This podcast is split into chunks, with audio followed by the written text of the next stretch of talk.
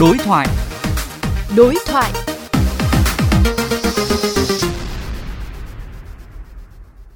Thưa quý vị, phát hiện các triệu chứng COVID-19, nhiều người dân khai báo tới y tế xã phường thì được hướng dẫn đem bộ kit của mình tới trạm y tế để nhân viên y tế test hộ hoặc test dưới sự chứng kiến của nhân viên y tế mới được xác định là F0. Việc này dẫn đến tình trạng tập trung đông người, nhốn nháo ở y tế xã phường như vừa xảy ra tại phường Đồng Tâm, quận Hai Bà Trưng, Hà Nội. Ngành y tế và địa phương cần thay đổi thế nào để tránh tình trạng này? Phóng viên Quách Đồng đối thoại với bác sĩ Trần Văn Phúc, Bệnh viện Sanh Pôn Hà Nội.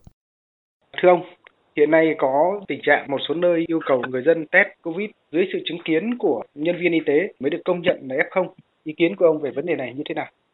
Chúng ta đang thực hiện chống dịch theo yếu tố nguy cơ và chúng ta vẫn coi covid là đại dịch toàn cầu. Do vậy khi những người dân bị nhiễm rồi thì họ cũng muốn thông báo với chính quyền để một phần là được sự hỗ trợ, được quản lý, một phần là cũng có đầy đủ những cái thủ tục để sau này nếu có một cái giấy chứng nhận nó giống như là thẻ xanh, thẻ vàng mà trước kia chúng ta vẫn thực hiện, cái quản lý của cơ quan chức năng cũng sẽ phải chạy theo hiện tượng như thế.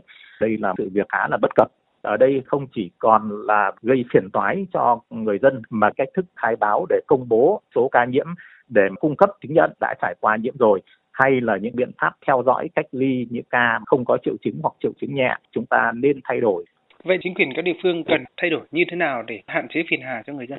Chính phủ, các tỉnh, thành phố, Bộ Y tế và Sở Y tế cần thay đổi quan điểm chống dịch, coi COVID trở thành bệnh chuyên khoa và trả nó về trong các cái bệnh viện để chuyện xét nghiệm, chẩn đoán, điều trị sẽ thuộc về bác sĩ lâm sàng và chúng ta không phụ thuộc vào các cái quy định của chống dịch nữa, không gây khó khăn cho người dân. Họ phải có thẻ xanh, thẻ vàng, thẻ đỏ thì mới thế này thế kia thì câu chuyện nó sẽ trở nên nhẹ nhàng. Đặc biệt là đối với người dân sẽ không bị phiền hà, sẽ không bị căng thẳng về những cái chuyện Covid nữa.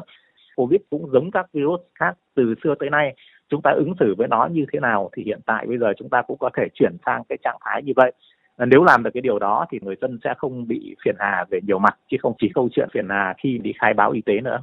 Xin cảm ơn ông.